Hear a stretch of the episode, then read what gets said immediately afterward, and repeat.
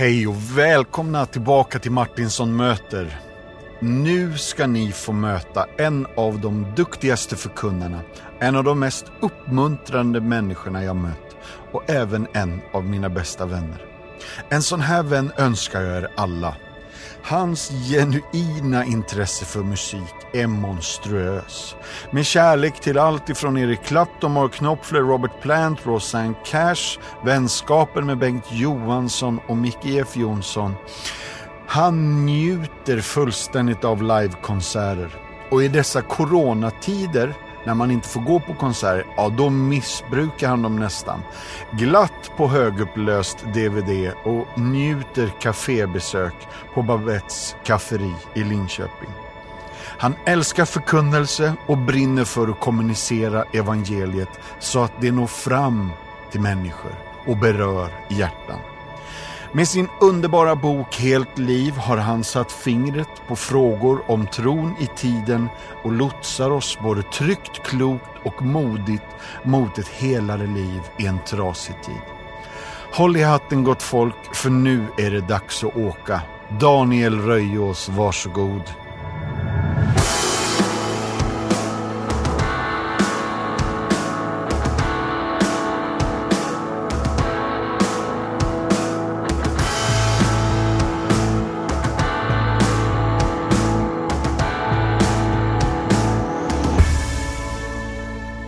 Mina damer och herrar, framför mig har jag Daniel Röjås. Välkommen hit. Tack. Daniel, du är gift med Tine. Mm. Hon är sångerska och sångpedagog. Mm. Och du är pappa till Noah och Theo. Stämmer. Och eh, hösten 2020, hur gamla är de? Noah han har precis fyllt 14 och Theo fyller 12 i december. Så det är läget på dem. Och sen finns det två katter. Det finns två katter. Jag var en rabiat motståndare. Jag hade fem starka argument som var orubbliga att vi aldrig skulle ha katt. Men eh, jag böjde mig till slut. Och nu har vi Singo och Zoega, så jag älskar dem och har nästan svårt att åka bort. För jag vill hem till katsingarna och kolla hur de har det. Det här är underbart. En Singo och en Zoegas. Vem beslöt de här namnen? Det var ett samförstånd. För att liksom möta upp att jag var så emot. Jag hade mina allergiska vänner och mina argument om att vi reser bort ibland och det blir krångligt med katterna. Till slut så böjde jag mig och då sa de den ena passar att heta Singo utifrån färgen på katten. Men för att möta mitt kaffetörst och min glädje skulle liksom stärkas så valde de Zoegas på den andra katten. Sen har jag hört att katter ska ha namn som det ingår S-ljud i. Ja, Så därför Singo och Zoegas. underbart. Daniel, du jobbar som pastor i två församlingar. Stämmer. Berätta lite. Efter Philadelphia, Stockholm för sex år sedan kom jag lite moloken efter en period av trötthet och utmattning och eh, skulle börja jobba på nytt i ett nytt sammanhang och då hamnade jag i Ekumeniakyrkans församling i Boxholm som kallas Centrumkyrkan på halvtid. Sen frilansade jag en del och predikade och föreläste lite här och där men sen kom frågan från Mjölby Pingst att assistera den dåvarande föreståndare på 20% och det sa jag ja till. Och sen på tre månader lyckades jag få honom att känna att han ville säga upp sig. Sen, sen blev det ja. Så jag leder två församlingar i ett slags dubbelkommando. Men de har gudstjänst förmiddag i Boxholm, eftermiddag i Mjölby Pingst. Så jag kan predika i båda församlingarna, annars blir man lite väl sporadisk. Ja. Att leda två grupper med samma gudstjänsttid. Men jag lever med i dubbla församlingsledningar och dubbla församlingsliv. Och predikar väldigt mycket. Ja, ja, ja, verkligen.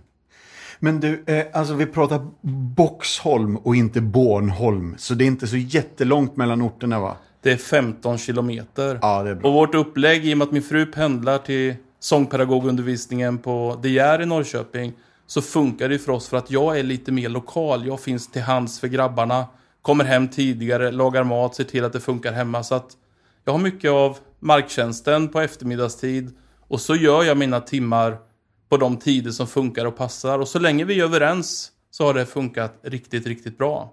Ja, Men då ska man säga att både Boxholms frikyrkoförsamling och Mjölby pingst, mycket duktigt folk, många frivilliga, gott administrativt driv. Så jag är ju väldigt mycket pastor. Det är främst ledarskap och förkunnelse som jag ägnar mig åt. just det. Sen ska man komma ihåg att en stor procent av Sveriges frikyrkor är inte nära att ha råd med en heltidspastor. Så då kanske en och annan behöver lära sig att jobba som jag Antingen att man har försörjning någon annanstans eller att man kan jobba som jag i två församlingar. Så att man blir lite mer som ett team för bygden om man säger så. Jättebra.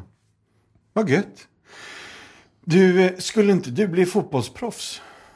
Jag trodde verkligen att jag skulle bli fotbollsproffs. När jag var 13-14 år hade jag två alternativa karriärer. Ja. Det ena var liksom La Liga eller någon stor klubb i Europa där jag skulle bli en firad fotbollsstjärna. Jag tränade extra och la frisparkar på fritiden och åkte till Skeda IFs fotbollsplan långt före alla andra. Men alternativet till fotbollskarriären var ju att bli hårdrockssångare. Ja. Jag hade ju Yngwie Malmsteen, Van Halen, Iron Maiden och Kiss och AKF Fischer i hela mitt tonårsrum. Ja. Så i spandexbrallor, långt hår och med ständigt nya hits så vill jag gärna ta de stora arenorna i världen. Det här är så bra. Alltså, kan du ha sagt följande till någon av dina motståndare? Stäng igen vällingluckan och spela boll. Det sa jag nog ett antal gånger. Alltså jag var ju uppväxt i en ganska from familj. Men mina släktingar och vänner som kollade på menade att jag som pastorsson i Skeda IF var den som svor så det osade. Och kunde bli väldigt upprörd över motstånd och felaktiga domslut. Och en gång var det en motståndare som gick för långt. Då vrålade jag stäng igen vällingluckan. Så jag behövde nog dämpas lite grann. Det här är så bra. Vi är tacksamma att du outar de här grejerna. Ja. Daniel, om du kunde välja vad som helst, vart som helst, ett helt dygn. Vart skulle vi då hitta dig? Alltså, post-corona, om det går att resa i världen igen. Ja, ja, du får göra vart du Då vill. skulle jag vilja vara på Madison Square Garden i New York när Mr. Eric Clapton samlar 40-45 av de bästa bluesartisterna i världen och spelar ett helt dygn. Dels för att han drar in pengar var tredje år till det här behandlingshemmet för alkoholister som han har byggt upp. Men framför allt för att Mr. Slowhand själv har ju de bästa bluesartisterna på plats. Från, från John Mayer till Jeff Beck till Steve Winwood och så vidare. Och alla är där. Så jag skulle vilja flyga dit och marinera mig med gubbrock ett helt dygn. På plats. Jättegött. Tack för svaret.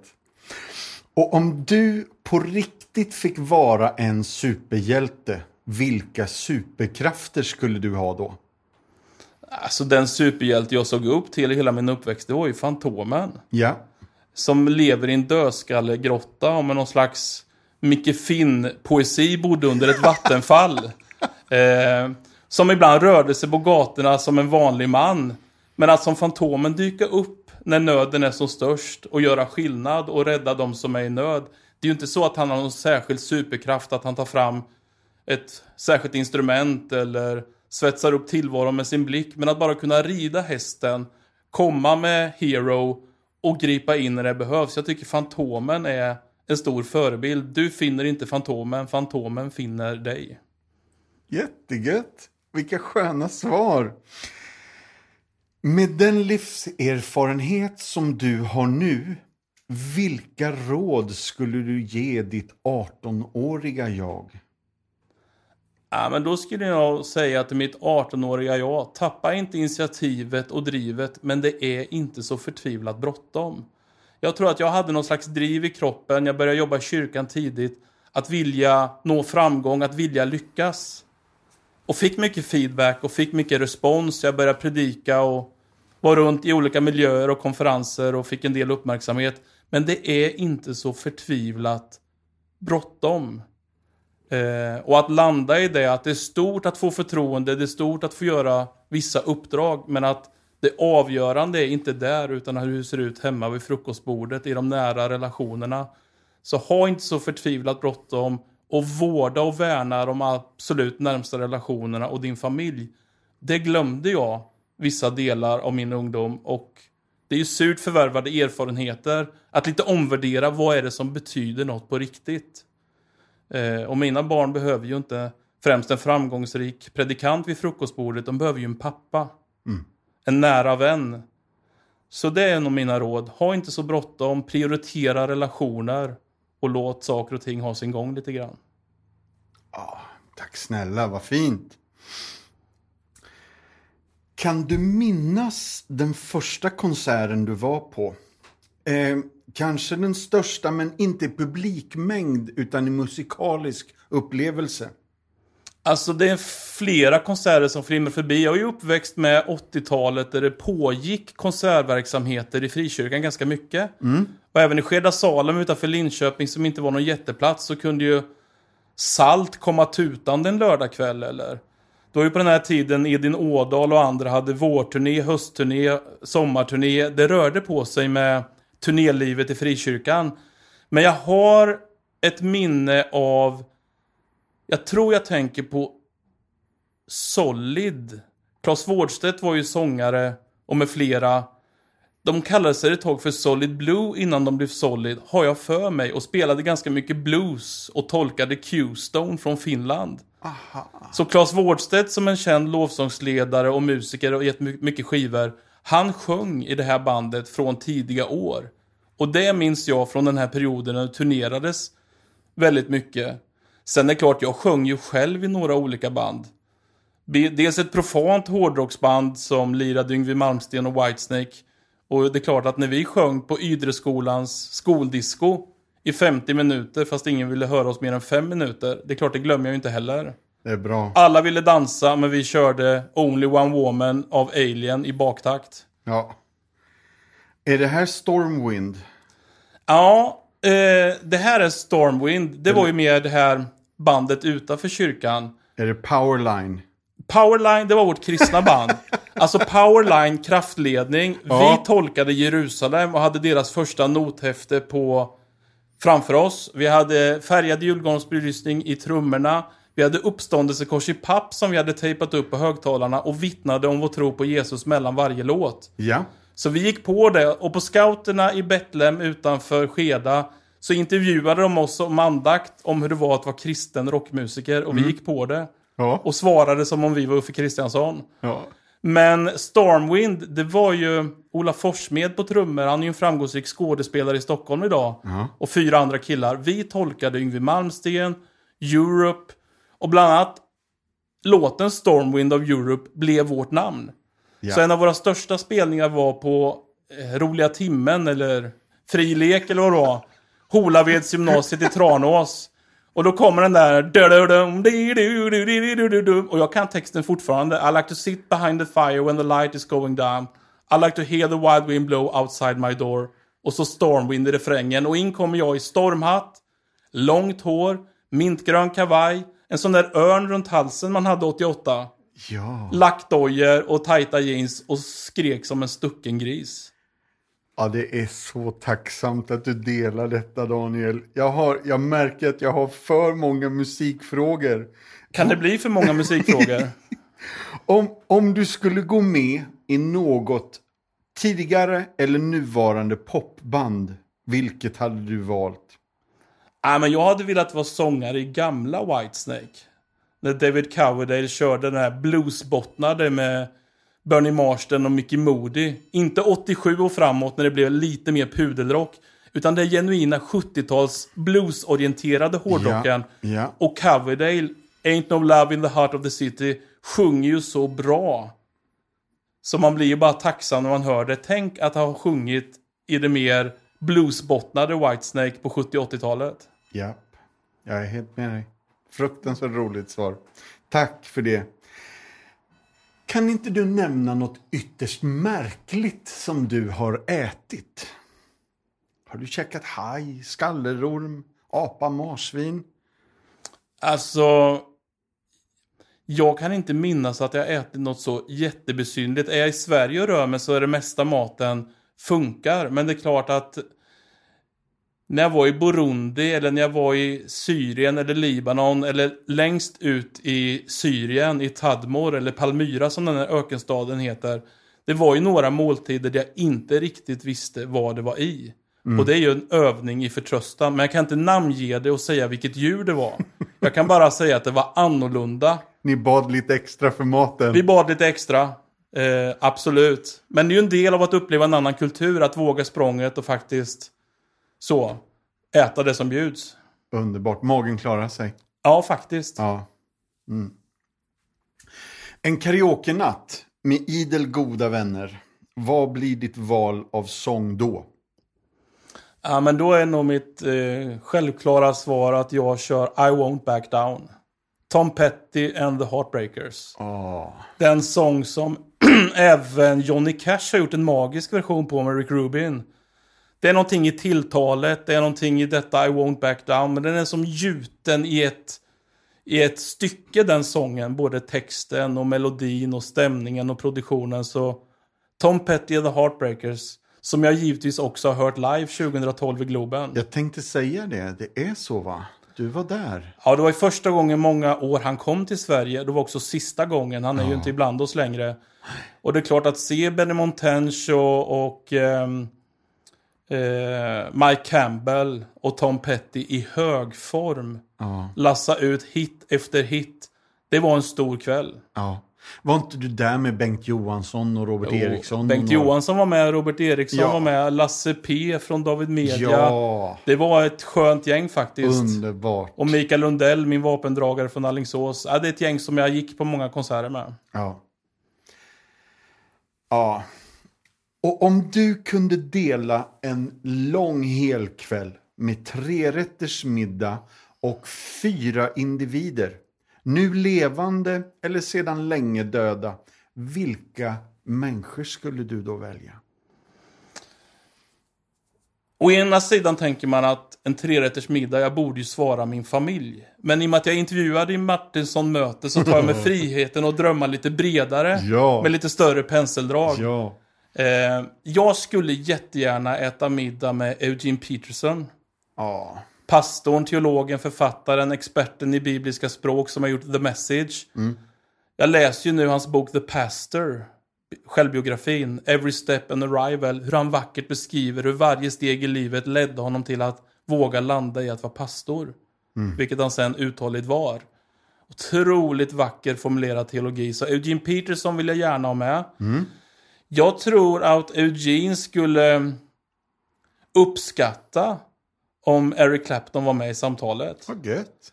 Eh, Jag har ju lyssnat mycket på Eric Clapton genom åren. Eh, lyssnar väl kanske lite mer på Mark Knopfler just nu än Eric Clapton, men det kan jag inte gå ut med riktigt för att min image är ju att det är Clapton som gäller. Men eh, han är ju inte bara en rockstjärna med många odödliga låtar. Han har ju en spännande berättelse i sin självbiografi om vägen genom missbruk och svåra tider. Hur han är tacksam att han överhuvudtaget har överlevt. Så det var två. Ja. Mr Slowhand, Eric Clapton, Eugene Peterson. Ehm, Vad är det här Mr Slowhand? Du får hjälpa oss som är lite analfabeter. Nej, men det är ju mer ett smeknamn på honom. Det är Ja. inte så att han... Men han kan ju spela väldigt coolt även när han spelar långsamt. Han har ju en sån känsla i sitt gitarrspel. Just det. En del har ju bara hört de mest kända låtarna, eller det mest radioproducerade, men han har ju släppt plattor i över 40 år. Visst. och inte minst det gamla materialet som han turnerar med Steve Winwood och andra är väldigt intressant att lyssna till. Nej, men sen funderar jag jättemycket. Det jag är rädd för är att många musiker och teologer och författare jag ser upp till är ju män allesammans. Och det är ju en liten brist i då mina svar att de jag gärna tänker på i den här middagen. Jag skulle ju jättegärna eh, vilja att Bengt Johansson var med vid middagen. Han lärde sig spela gitarr till Eric Claptons låtar och är en namnkunnig gitarrist i vårt land. Verkligen. Och han är också en av mina närmsta vänner. Och jag tänker samtalet med Eugenes teologi, Slowhands livserfarenhet och Bengt Johansson, svensk kyrklighets Clapton, vore ju Ja. väldigt intressant. Och för att göra samtalet fullkomligt så får jag nog säga att jag tar med Fredrik Lignell. Vad mysigt. Pastor i Ryttargårdskyrkan, författare och faktiskt min närmste vän. Mm. Eh, Jag har flera nära vänner men vi har daglig kontakt. Så, så fort det är något så ringer vi varandra och stämmer av saker. Sen finns det massa andra människor, förebilder, söndagsskollärare jag hade som barn. Och det är givetvis inte så att det bara borde vara fyra män vid det här middagsbordet. Men många av de musiker, och författare och teologer jag har sett upp till har varit just män och det är svårt att komma ifrån. Ja, jag hör dig och jag är helt med dig. Vi är snart klara med de här frågorna. Jag har två kvar. Jag vill bara slänga ut de sista här. Om du kunde tillbringa en dag i någon annans skor, vem skulle det vara och varför? Eh, Nej, men då, då skulle jag nog vilja tillbringa ett par dagar i Mark Knopflers skor.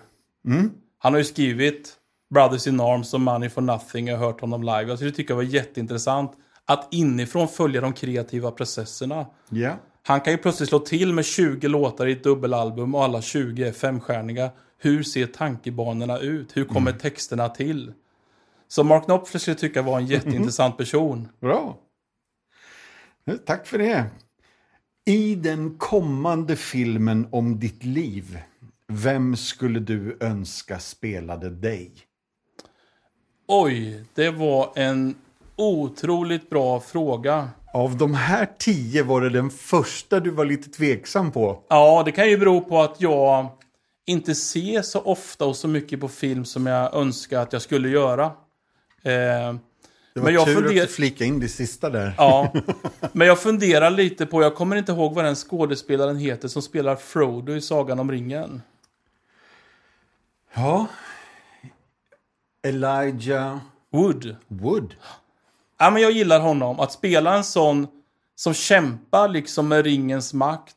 De här två linjerna i själen. Den ena som vill göra det rätta och den andra som vill släppa efter för makten. Eh, han gestaltar den här rollen väldigt bra. Så Elijah Wood blir mitt svar. Det, det får jag också säga var ett väldigt bra svar. Det tycker jag, på riktigt. Du, nu då. 27 juli 1973. Vad hände då? Då gick åskan så det small i Linköping. Mina föräldrar bodde i Ekholmen och jag flyttade till dem genom att födas. Så är det. den 27 juli och eh, ja, föddes eh, in i den här världen och bodde i Ekholmen i Linköping tills jag var fem år. Mm. Så där är min bakgrund. Två syskon, Thomas och Susanne. Stämmer. Jag har en bror i Rimforsa med tre barn och en fru. Och jag har min syster som är sjuksköterska som bor i Linköping. Ja. Och Missionskyrkan, Team Evangelisation. Ja, alltså jag växte ju upp från jag var fem år till 15 med missionshuset i Skedaudde, Salem. Ja. Och det är ju en uppväxt jag minns med söndagsskola, stor verksamhet, ungdomskör som alla ville vara med i utom jag. Jag tyckte det framstod som en mardröm att sjunga tenor i en kör. Eh, Men det var liksom den verksamhet som fanns. Men det var ju där Skeda Salem ordnade tältmöten under fladdrande dukar 1986, det år då VM gick i Mexiko Ja. Och Maradona låg på topp. Då kom Karl Olof Hultby, veteran, som riksevangelist i Equmeniakyrkan, dåvarande Missionsförbundet. Och hade han med sig en fjunig 22-årig Niklas Pienso som hjälppredikant. Ja. Och jag och mina kompisar, vi tyckte det var så spännande så vi cyklade runt tältet och väntade på att mötet skulle börja. Och det var någonting med deras levande Jesusförkunnelse som fångade mitt unga hjärta. Du är 13 här, eller? 13 år. Ja.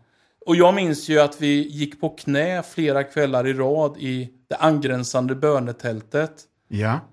Och jag är så för evigt tacksam för denna folkliga, lättillgängliga Jesusförkunnelse som gjorde att även om jag inte hade läst någon grundkurs i teologi så fattar jag att Jesus har med mig att göra. Genom Jesus kopplade jag upp mig mot Gud och vi fick träna oss på att be för första gången. Ja. Så jag hade ju en barnatro med mig, men det hände någonting i den bekräftelsen. Så jag verkligen önskar och bär med mig att det vill jag ge vidare till andra. Sen när jag växte upp fanns det ju konferenser och läger och teamevangelisation var ju en ungdomsorganisation som hade stora lägerkampanjer på nyår och påsk. Bibelundervisning, träning i evangelisation, stora körer och kvällsmöten, dörrknackning. Jag var med i flera år. Och det är jag också väldigt tacksam för. Det är bara en av alla goda miljöer där jag har fått hjälp att djupna i livet med Jesus. Det här böja knä i ett bönerum. Bara måla den bilden lite. Hur, hur, vad är det? Jag tänker så här, om man läser Bibeln. Ibland är Guds närvaro så mäktig så att man lite darrar eller känner att det är lite sådär att det är nästan svårt att stå på fötterna. För mig handlar det inte om fruktan eller rädslan utan mer om vördnad och respekt. Och för att liksom uttrycka beroendet av Gud så fick vi hjälp genom att böja knä vid en bänk och någon bad ihop med oss. Det kan låta gammaldags, det kan låta udda, men det var en slags hjälp för oss att sätta tron i kroppen. Att öppna sig för Gud och koncentrera sig. Och så ska jag vilja säga att i Missionsförbundet då fanns det en väldig respekt för Bibelns auktoritet, men också en väldig respekt för människor som lyssnade och sökte Gud. Så de var aldrig på att trixa och fixa och manipulera, utan ville man så kunde man öppna sitt hjärta, få hjälp och be, men ville man inte så kunde man avvakta eller avstå. Så för mig var detta en varm inbjudan till det mest centrala i kristen tro. Och en pedagogisk och klok vägledning in i livet med Jesus. Ja. Nu är det dags att jag blir lite personlig med er igen. Och ni som lyssnat på podden vet vad som ligger nära mitt hjärta. Fadderbarnsorganisationen Compassion befriar 2,1 miljoner barn från fattigdom i 25 länder. Och Det här gör vi genom en till en fadderskap där man blir fadder till ett specifikt barn som man hjälper både ekonomiskt och om man vill genom digitala brev. Du kan se till att ditt fadderbarn får skolgång, mat, kläder, hälsokontroller och sjukvård. Fattigdom handlar så mycket om ett andligt mörker där man inte riktigt ser längre, där man tappar tron på att förändring är möjlig. Men dina gåvor och ditt engagemang visar då på att det finns hopp och det är möjligt att förändra en till synes hopplös situation. Inte bara för ditt fadderbarn, utan för hela familjen. Och när familjer förvandlas, så förvandlas samhällen. Vår familj har två fadderbarn i Etiopien som heter Tamirat och Saron. Det är en kille och en tjej.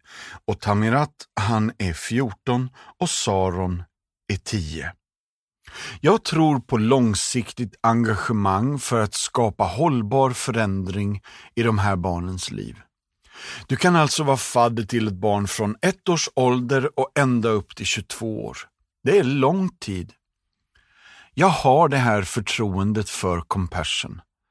De har gjort det här i nästan 70 år och vet vad de gör. Genom samarbetet med de lokala kyrkorna och noggrann uppföljning så litar jag helt på att de barn som behöver hjälpen allra mest är de som får den. Inte minst i sådana här coronatider så behöver de här barnen faktiskt mycket mer hjälp. Och jag hoppas och tror att fler vill vara med och rädda liv. Vill du bli fadder nu? Då kan du gå in på compassion.se och signa upp dig. För 310 kronor i månaden kan du förvandla liv. Från det här då, 86, eh, så har jag lite svårt att veta. 86 till 91 någonstans så finns det eh, sägner och eh, fabler om Micke Jeff Jonsson, Micke Hallenius och Daniel Röjås som då hette Olausson som gjorde någon vapenfri tjänst i Birkenstock. Ja, jag skulle vilja kommentera det och eh, ge en historisk förankring. Det var så att när jag var 18 gick jag en evangelistkurs på sex veckor. Ja. Rustad generation på Örebro Missionsskola. Och efter det, genom kontakter med Västeråsmänniskor, bland annat med Niklas Pienso och några andra, så blev jag skolevangelist i ett team med två andra personer. Eh, när så de två andra i teamet skulle göra annat, då kommer Mikael Jonsson från Virserum in i mitt liv.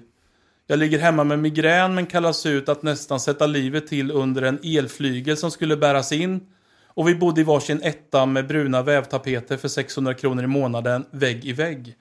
Så Mikael Jonsson och jag var skolevangelister. Men samma höst skickar Sveriges kristna ungdomsråd som håller i vapenfri tjänsteplikt Mikael Hallenius till samma kyrka i Västerås. Så vi tre blir ungdomsledarteamet.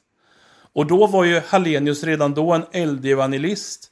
Så Micke och jag ledde lovsång och Hallenius predikade i Birkenstock och vi tyckte det var kraftfullt. Sen ville vi göra en outreach till Tillberga. Så på fritidsgården i Tillberga trädde vi fram som trio. Vi var före Glenmark Eriksson Strömstedt. Ja, ja, ja, det är detta jag Och jag hör. brukar beskriva detta som att jag sprattlade på gitarren, Hallenius skrek hest och spelade kastanjetter och Mikael Jonsson framförde musik. Just det. Och vi körde Anders Glenmarks största hittar och det här var ju 92. Jag vet inte om Tillberga har hämtat sig än, men om någon hör detta och vill arrangera en kväll med oss tre så kräver vi mycket bra ljud och ljus och vi är väldigt dyra. Säg vilken låt det var också, det här är så gött. Eh, bygg på mig. Du är Ja. lika tunn som ett kaffefilter. Precis när som helst kan du rasa ihop. Jag säger bygg, jag säger bygg på mig. Ja. Tack för detta. Men du, nu är vi snart framme vid Missionskyrkan Sävedalen Yes. 96. Och här kommer du in i mitt liv. För då jobbar jag i Västra Frölunda. Mm. Nej, då har jag planterat Göteborg Vineyard redan, 96. Mm, det tror jag faktiskt. Och du jobbade i Sävedalen och jag där inne då. 96, 99 jobbade du där, stämmer? Mm. Och sen 30 september, jag på säga 2000. 2000 ja. Ja, Då gifte jag mig. yes. Med Tine Röjås från Borgstena. Kan inte du bara, ja du skulle säga något, förlåt, kör. Ah, jag, jag skulle gärna vilja berätta hur det där gick till. Ja, det var min fråga nämligen. Ja, alltså 96 kommer jag som ungdomspastor till Sävedalens Missionskyrka. Ja, Mikael Jonsson som är min bäste vän hamnar då i Musikhögskolans utbildning i samma klass som Tine. japp. Tine har jag sett och känt till. Och hon har sett och känt till mig och mest tänkt att det där verkar vara en ganska dryg kille. Ja, På ett teamorganisationsläge någonstans. mm. Men eh, Tine är lite trött på det här med olycklig kärlek och sitter på McDonalds på Avenyn med Mikael Jonsson. Och eh, vad ska jag göra, säger Tine. ja. Jag är så trött på det här. Har du något förslag? Och då säger Mikael, jag föreslår att du gifter dig med Daniel Olausson som jag hette då. Han säger inte jag föreslår att du dejtar, utan han går rakt på giftermålet. Ja, Och så säger Mikael, får jag föreslå den här idén för Daniel? Ja, men det kan bli så pinsamt, säger Tine. ja. Jag gör det snyggt, svarar Mikael. och två dagar senare så har ju Mikael föreslagit det här och jag ringer direkt. Det blir inte bättre bara för att det går långsamt. Och det är inte fel att vara desperat om man står för det, eller hur? Nej, det är bra. Så jag ringer Tine och vi skrattar och pratar superlänge en kväll. Ja, Och sen går vi på Harrison Ford-filmen Sex dagar och sju nätter. Där han räddar en kvinna från allt möjligt mellan himmel och jord. En helt perfekt film att bli ihop till, även om det var en kalkonfilm i övrigt. ja, ja, faktiskt. Eh, Så vi fika ihop och sådär. Men sen, efter ett tag kommer en kväll när vi är i hennes lägenhet i Majorna. Då Tine ställer frågan, men vad står det här för att vi träffas? Ja, Ja, sa jag, det står väl för att jag är väldigt intresserad av dig. ja. Och det är då det händer. Jag reagerar så starkt kroppsligt och själsligt så jag får migrän, feber och frossa och skakar. Det var detta jag ville komma fram till. Så jag får två Alvedon, en morot, ett knäckebröd och vatten. Sen somnar jag på soffan. När jag vaknar upp säger jag ingenting. Och Tine tänker, vad hände nu? Han sa det och då ångrar han sig. Ja, Så jag släpper av henne vid järnvägsstation utan att säga knappt hej då. Men två dagar senare löste vi upp det hela och möttes. Och sen blev vi faktiskt tillsammans, vilket jag är evigt tacksam för. ja vad fint. Åh, vad gött att du berättar. Det här är jättehärligt. Eh, och på det här blev det Örebro då?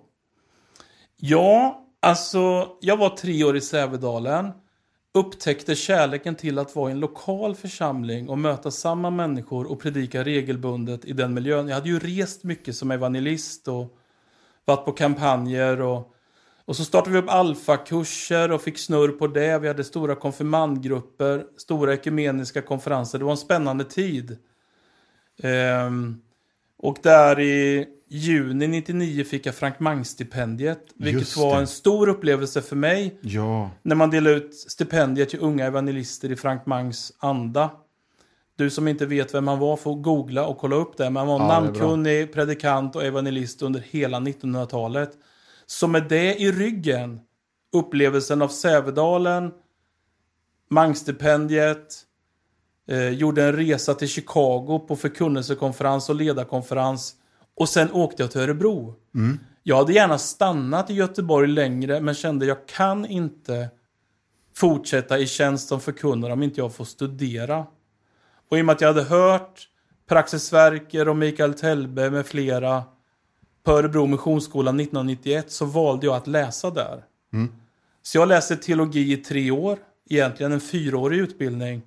Men jag kände hela tiden lusten att komma ut i tjänst igen, så efter tre år gick jag ut i församlingsarbete.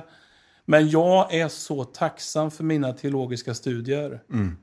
Alltså dogmatiken med Praxis Sverker och spiritualiteten med min klassföreståndare Josef Bergdahl och Mikael Telbes genomgångar av nytestamentlig exegetik. Det är som en verktygslåda att plocka ur varje dag som pastor. Ja. Så den är jag så tacksam för. Så att efter tre år i Sävedalen var det tre år i Örebro. Och sen är vi någonstans framme vid Pingstkyrkan i Tyresö och Stockholm 2008, eller? Ja, fast man måste nog säga att jag var sex år i Ryttargårdskyrkan först. Alltså, var... ja men du. Ja men du har ju helt rätt. Ja, Det är bra, du kan din story bättre. jag slutade mina teologiska studier 2002. Ja, Och någon lärare suckade att jag inte gick fjärde året, men min klassföreståndare Josef Bergdahl sa Jesus gick tre år med lärjungarna. Jag tror att Röjås har fattat grejen. och då var det så att Ryttargårdskyrkan Anders Blåberg hade legat på. Så jag tog en ungdomspastorstjänst i Ryttargårdskyrkan i Linköping 2002. ja. Och det var vår första gemensamma flytt som gifta efter studierna.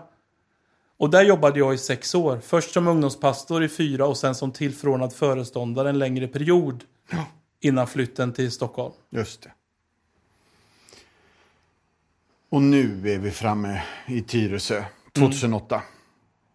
Och här får väl också ses att, att relationen till Bengt Johansson fördjupas, va? Vi åkte upp till Tyresö och anledningen var ju att Niklas Pienso, som en av mina nära vänner, han hade ju blivit föreståndare i Philadelphia 2006 tror jag. Han rekryterade ju mig till Tyresö som att vara föreståndare i den församlingsenheten och ha ett ansvar för sydöstra regionen och Philadelphia Stockholm som ju är ett nätverk av enheter i samma familj om man säger så. Just det. Så vi åkte upp till Bengt Johansson som då bodde i Tyresö, umgicks, åt tillsammans, åkte runt i Tyresö. Och det där var en väldigt märklig fredag för att vi dels fördjupade vänskapen med Bengt och Tony. Vi mötte församlingsledningen i Tyresö och tycke uppstod.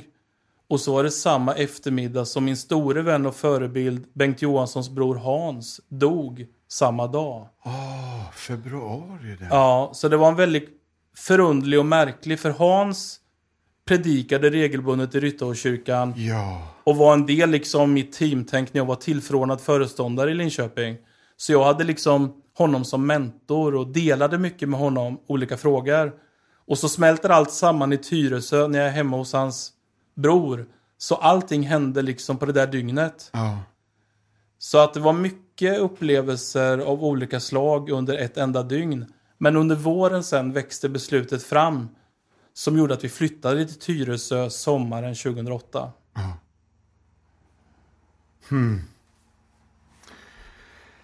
Och där jobbade du till 2014 och sen blev det Boxholm 15 någonstans, va? Ja, jag kom till Boxholm redan sommaren 14. Men klev på Mjölbytjänsten 15. Så att det är ett spann där från flytten sommaren 14 till att jag hade båda tjänsterna i Mjölby Boxholm. Så så stämmer. Men det, vi kände det naturligt efter Göteborg, Örebro och Stockholm och Linköping. Då var det läge för ett litet brukssamhälle i södra Östergötland som heter Boxholm. Just det. Jättefint. Du, jag måste ställa några frågor då. Eh, det har jag gjort hela tiden, men det här blir lite kortare frågor. Det här är bara två ord. Kan du förklara förkunnaren och förkunnelsen? Alltså redan 86 då när jag hörde Pienso och Hultby så blev jag drabbad av förkunnelsen. Guds levande ord. Alltså ord kan förändra världar. Guds ord skapade världen och det förkunnade ordet om Kristus tror jag öppnar upp ett rum för människor att gå in i. Ett livsrum där vi möter Gud och, och där Guds ord är vägen in i relationen med Gud, men också det som ger näring och får det att växa.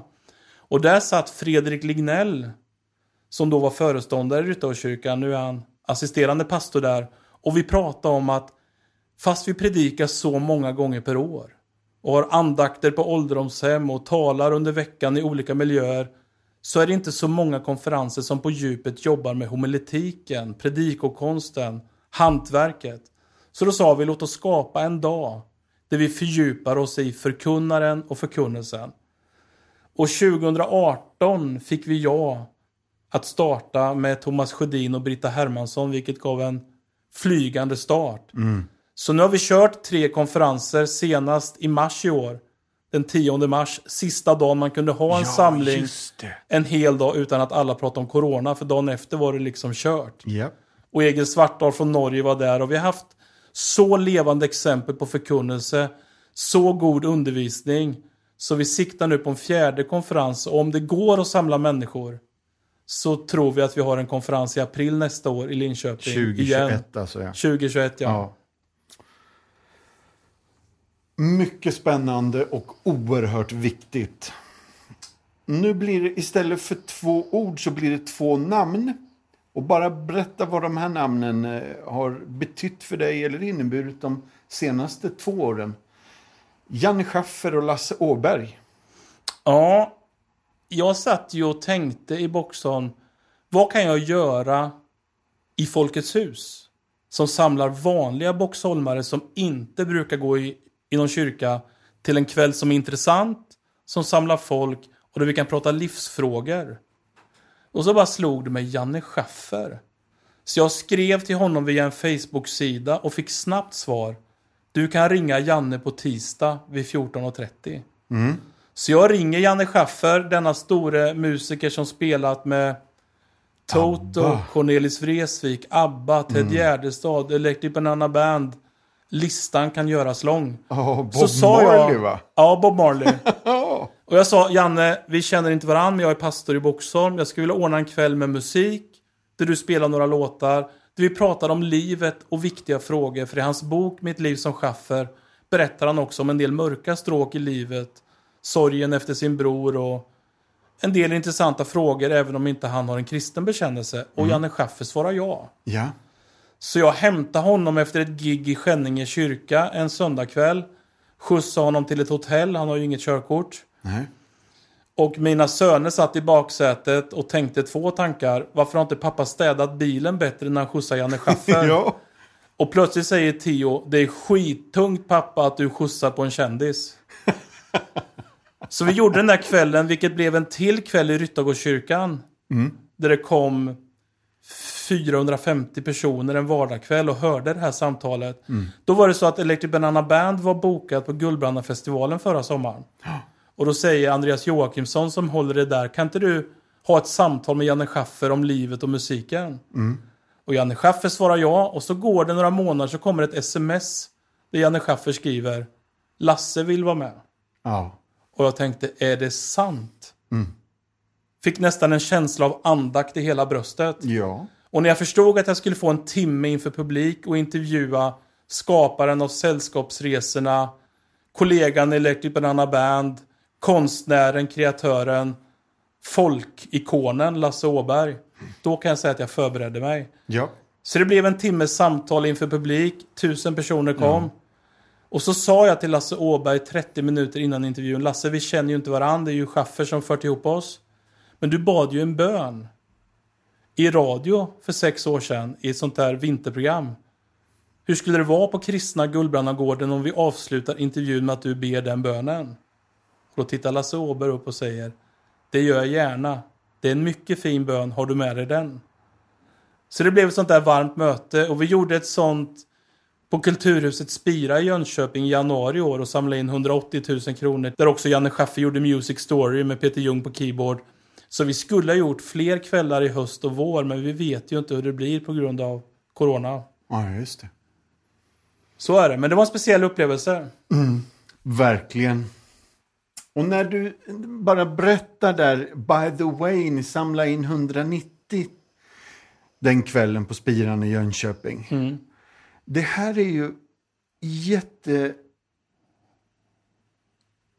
intressant räcker inte. Eh, för att jag måste ju också få nämna eh, Fredrik Lignells eh, 50-årskalas. Ja. Då ni samlade in... 210 000. Ja.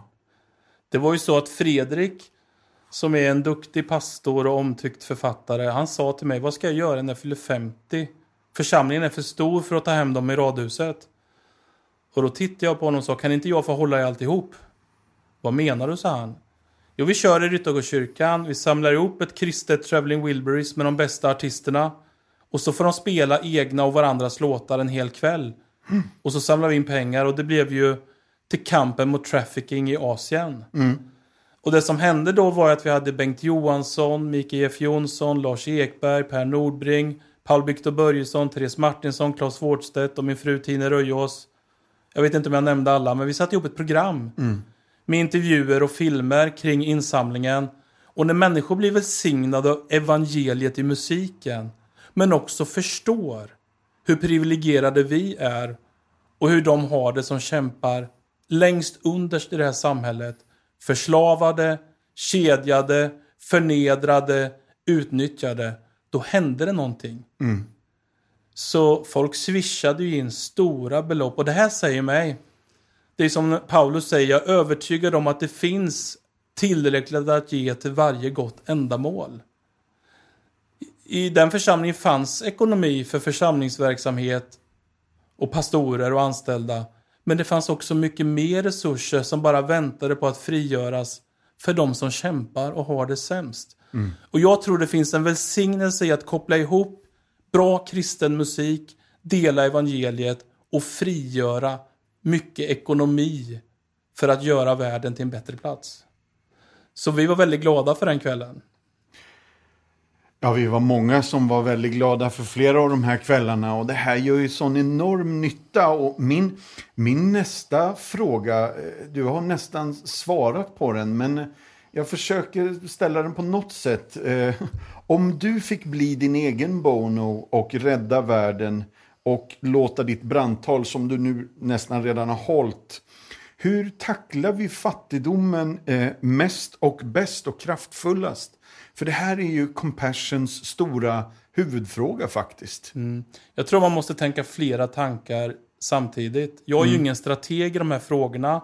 Jag är inte den som kanske bäst kan besvara, men jag tror att vi måste både avhjälpa akut nöd, ge bröd till den som saknar, ge vatten till den som saknar, bli faddrar för de som behöver en support varje månad för att få utbildning och en vettig uppväxt. Samtidigt måste vi jobba med att stärka demokrati, bygga samhälle, utveckla gott ledarskap, jobba med fattigdomsbekämpning, jobba med felaktiga strukturer, förtryck av kvinnor och barn, så att vi både avhjälper nöden och ger bröd och vatten och utbildning, men också på något sätt jobbar så att folk kan starta egna företag, hitta försörjning och vägar ur en hopplös situation.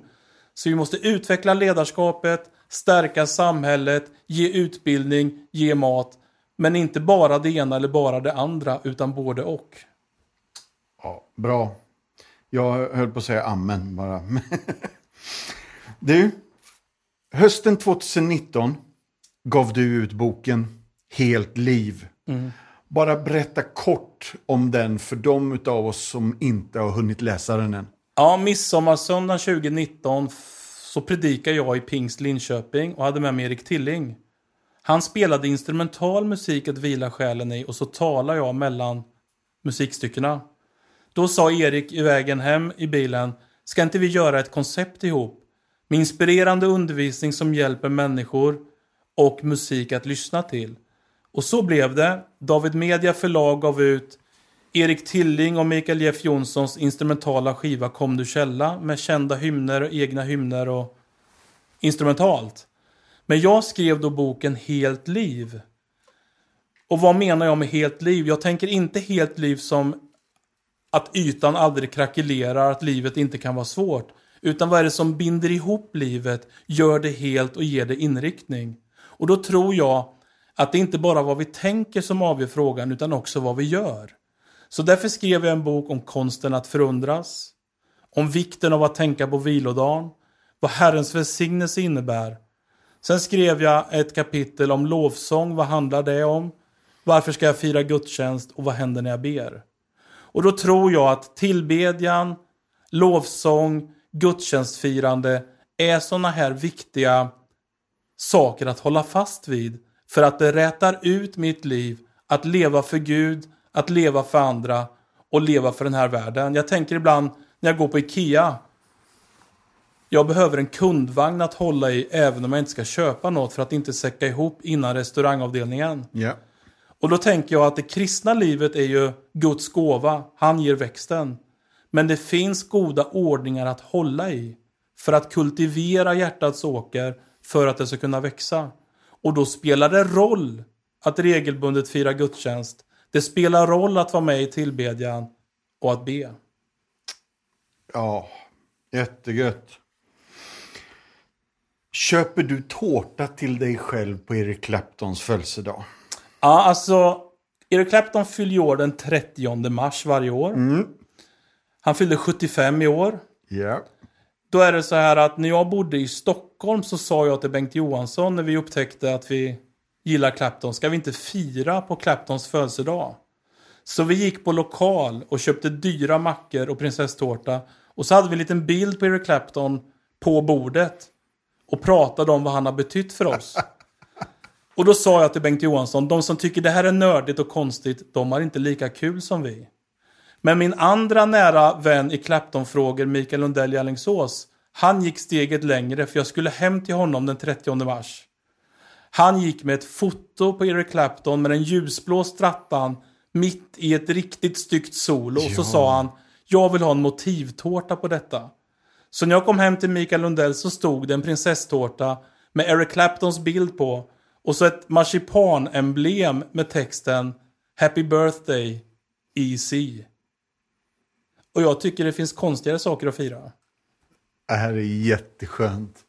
Daniel, vi ska alldeles strax avrunda.